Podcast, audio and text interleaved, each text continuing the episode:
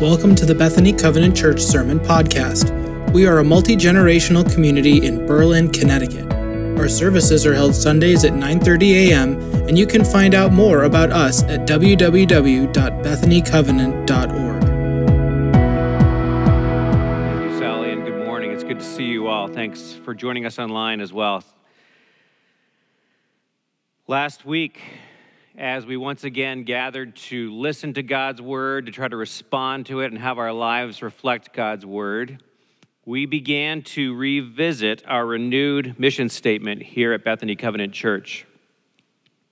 It's this statement that reveals our why as a congregation in this season of our life together. Why do we do the things that we do here at Bethany? What's the end goal?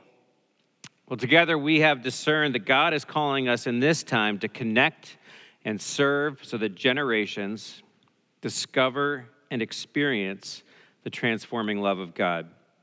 This is our mission.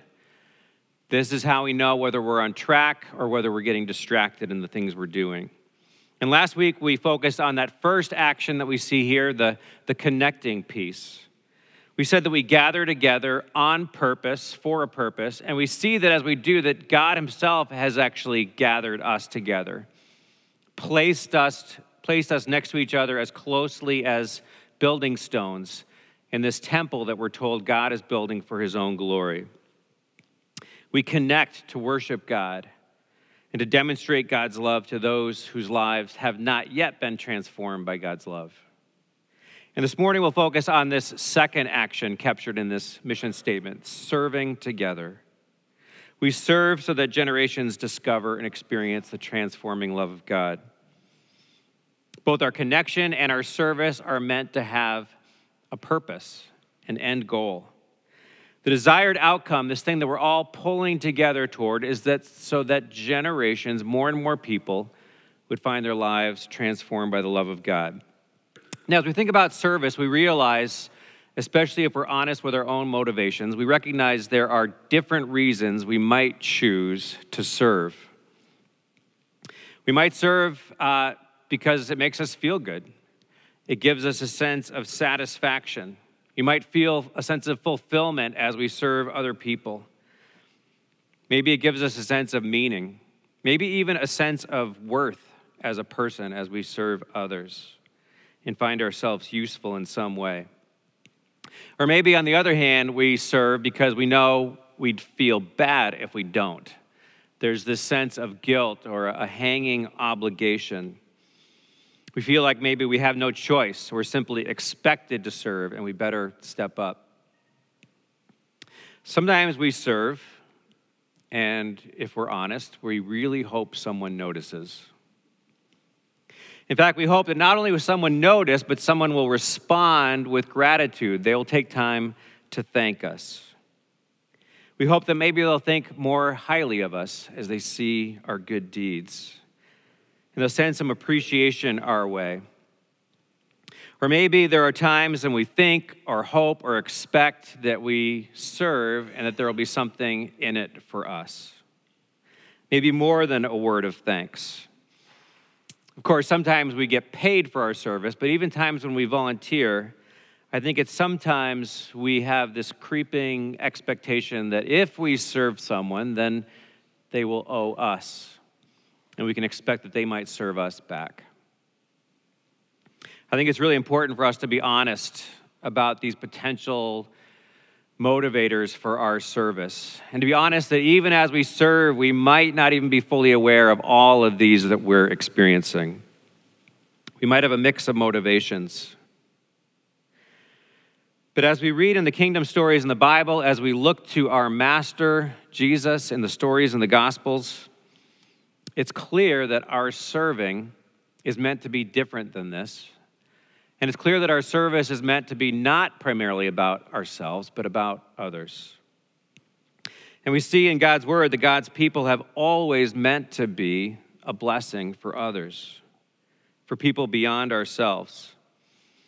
This is what God promised He would do through Abraham and through the nation that He would build out of this old couple, Abraham and Sarah. It's what we heard read earlier that the Lord had said to Abram, later renamed Abraham, Leave your native country, your relatives, and your father's family, and go to the land that I will show you. I will make you into a great nation.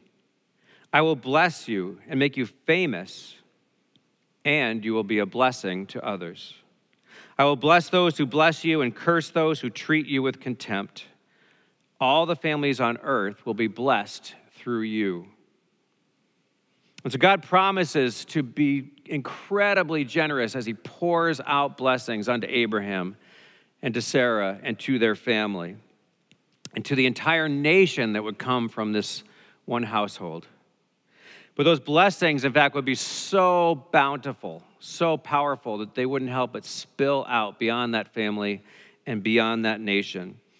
These blessings, by design, would spill out onto every family and nation on earth according to God's promise. I love, uh, and by the way, I hadn't seen uh, this video before I finished this sermon, but I love how Gino in the the uh, video, as we looked at the needs and opportunities at New Britain High School, used the phrase that we are blessed to be a blessing. And sometimes that might sound like uh, a bit of a, a trite Christianese phrase, a bit of a cliche, something we find on a coffee cup. But I love how this reminder from the video and opportunity this morning speak to the truth and depth of that statement that we, in fact, have been blessed to be a blessing. And this fact shows up here in one of the earliest chapters of the Bible. Jesus, we know, talked about what it looks like to be God's people who exist not just for ourselves Matthew chapter 5 includes what's been often called the most famous sermon ever preached, the Sermon on the Mount. And early in that sermon, we hear Jesus teach this way You are the salt of the earth, but what good is salt if it has lost its flavor? Can you make it salty again? It will be thrown out and trampled underfoot as worthless. You are the light of the world, like a city on a hilltop that cannot be hidden. No one lights a lamp and then puts it under a basket. Instead, a lamp is placed on a stand where it gives light to everyone in the house. In the same way, let your good deeds shine out for all to see, so that everyone will praise your heavenly Father.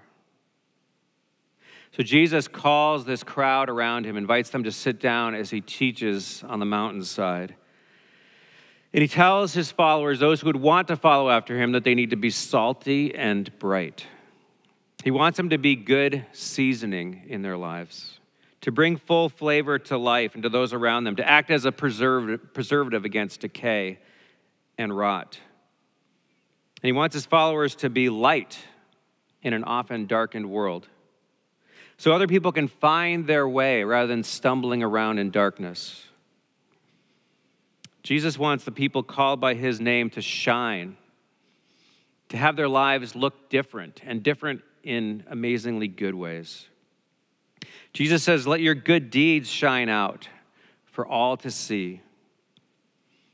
Now, I think if we leave it right there, we might uh, be tempted to lean into that tendency to have our good looks or our good deeds make us, our good works, our good deeds make us look good. We might let our good deeds shine out so that we get thanked, so we get praised. But Jesus goes on and says, Let your good deeds shine out for all to see, so everyone will praise your heavenly Father. Let your good deeds shine out. He said, Don't put them under a basket, let them shine. Don't hide them, but do them in such a way that God gets the praise and the glory. And so this leaves us, I think, with an interesting challenge and opportunity. How can we let good deeds shine from our lives so that God gets praise? So that we're not the ones who get the credit. Well, apparently, as we look at Jesus' teaching, it's not that we're always supposed to do our good deeds anonymously, although sometimes we do. And I've seen that happen where people get really creative uh, about doing good works anonymously and making sure that the, the thanks and praise gets deflected toward God. I love how when we uh, deliver our Thanksgiving baskets to New Britain High School, um, none of our names will be on those baskets. We get to do that uh, as a blessing from our congregation and in thanks and praise to God. Somehow, though, our good deeds, whether they're anonymous or not, are meant to be a shining reflection of God and not of us. And so I think about little kids, how I've encountered uh, small children, early school age, maybe kids who are five or six years old. And we've seen kids whose, whose good behavior seems to make them set apart from others. We look at kids who seem especially thoughtful of the children around them. And when we see young children doing things that are very thoughtful and kind, we often see that as a glimpse into their personalities.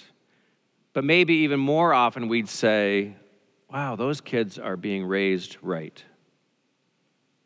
And so the child's deeds and good works become a reflection on their parents. Jesus reminds his followers of their heavenly Father, and he reminds them of how lovingly they have been raised, how well they've been raised, how their Father in heaven lavishes blessings on them, not, not to spoil them, but actually to prepare them and equip them to bless the people around them. Our good deeds are meant to get people thinking about our motivations and to get curious about what or who is really behind our actions. Is it us?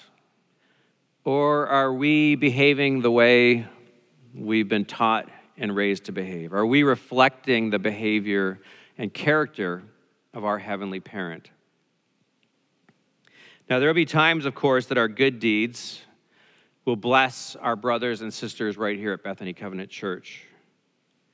As we serve selflessly, some of that serving will have an essentially inward focus here within our family as we take care of the needs of each other, as we bear each other's burdens, as we help each other in times of need as we serve alongside each other to empower our shared ministries. And so we'll teach each other's children, we'll visit each other's parents and grandparents, we'll pull together as a family to send our youth to unite. We're connected to each other, and so part of our service means we serve each other as well. But our serving, our doing of good deeds, is never meant to benefit just each other. Just as God's blessings to Abraham and Sarah were never meant just for the blessing of their family or even the nation of Israel that would come from God's promise to them. We serve so that generations discover and experience the transforming love of God. These generations that we name here, yes, include those who are already among us in all ages and stages of life and in faith. But they also include those who will come after us and those beyond our walls who have not yet been touched by the transforming love of God. I think about the amazing care and the tangible love that people do experience here within our body. I think about what happens within our connect groups where people commit to do life together, to bear each other's burdens, to spur each other on, and encourage each other in God. And then I think about the people who have not yet tasted the goodness of that kind of relationship and love. Because there are people outside of Bethany right now who are outside God's kingdom and whose, whose lives have not been transformed but are perhaps ripe for transformation. They're ready to be awakened by God's love. They're ready to have those blessings that we've been given spill over into their lives in ways that make not only tangible, but eternal difference in a way that might end up with lives being changed and God being praised. I saw somewhere on social media this week this challenge be the reason someone loves Jesus, not the reason they hate Christians. I think that's good, but I think we also need to nuance it a little bit and add Oh, and also be the reason that people love Jesus and not just think that you're a really nice person. There's this act of deflection, of redirection that Jesus is talking about when it comes to who gets the thanks and praise for our good works. Let your good deeds shine, he says. Make them obvious. Put them up on a hill and on a light on a lampstand. And do it in a way that these deeds are unmistakably because of the goodness and love of God. And I think in order for us to be successful in serving in this way, we need to remember three things about our service that we see here from what Jesus is teaching in Matthew 5. First, we see that our serving is meant to season like salt.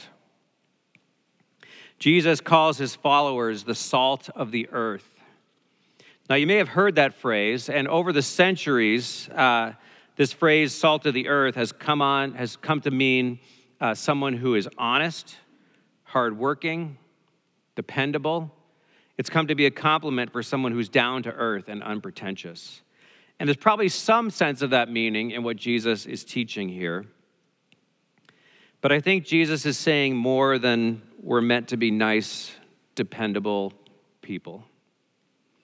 I think there's a much more spiritual and even uh, culinary and catalytic sense of what Jesus is saying here as he talks about salt.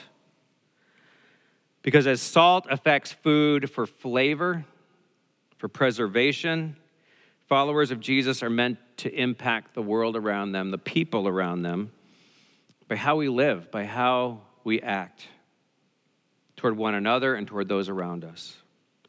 And we know that in cooking, a little salt can go a long way. And it has an outsized impact for whatever dish it's in. And so life around God's people is meant to look like this to never be bland, but always seasoned. And according to, according to Jesus, our serving is also meant to illuminate the darkness around us. Jesus once spoke to those who had gathered around him to listen to his teaching, and he said, I am the light of the world. If you follow me, you won't have to walk in darkness because you will have the light that leads to life. That's John 8 12.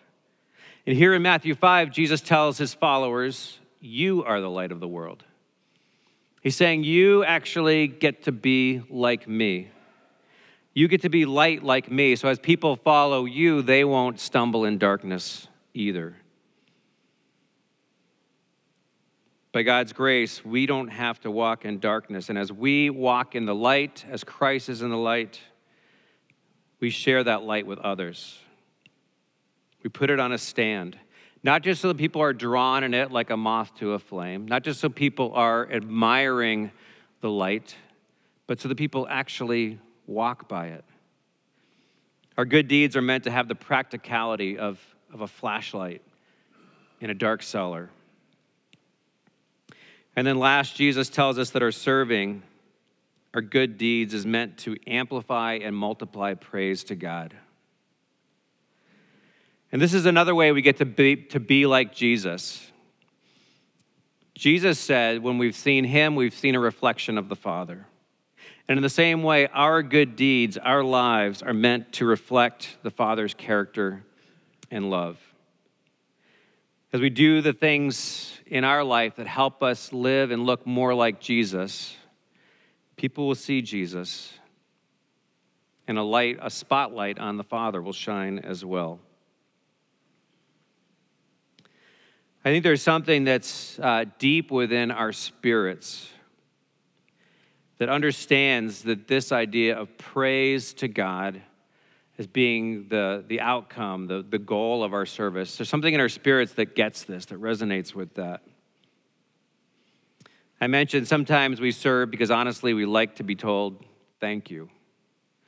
But think about the difference in how it feels to be told, thank you so much or when someone tells you, I thank God for you. There's something different and deeper about our lives, our works, actually resulting in other people thanking God. When God is praised because of something we choose, choose to do, we get that sense of having lived into our purpose. We get to be part of something bigger than ourselves. And by the grace of God, we actually get to be part of someone else falling more deeply in love with God. It is this love of God that our connecting and our serving are all about. It's our motivation, it's our empowerment, it's our end game, our goal. We connect and we serve because we have been touched by God's love. Our lives have been transformed. And it's this love that's meant to spill out of our lives, it's meant to be contagious. Friends, God has given us, given us amazing purpose as people called by his name. We've been given purpose and we've been invited to live our lives on purpose. And as we lean into that purpose, we consciously depend on God's Spirit to work in us, to bring any good out of the deeds we try and often fumble and stumble at.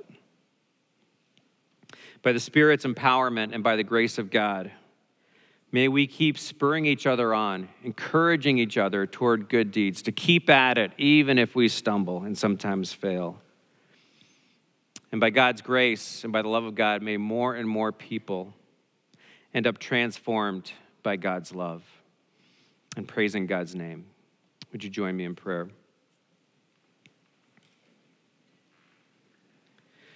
Lord Jesus, you once told your disciples, your friends, that you didn't come to earth to be served, but to serve. And you showed us through your life and through your death that even as God's Son, nothing is beneath you. That you're willing to serve anyone so that they might know the transforming love of God. Jesus, would you make us like you? Help us to keep our eyes on you and to follow your lead as we love and as we serve in your name. Amen.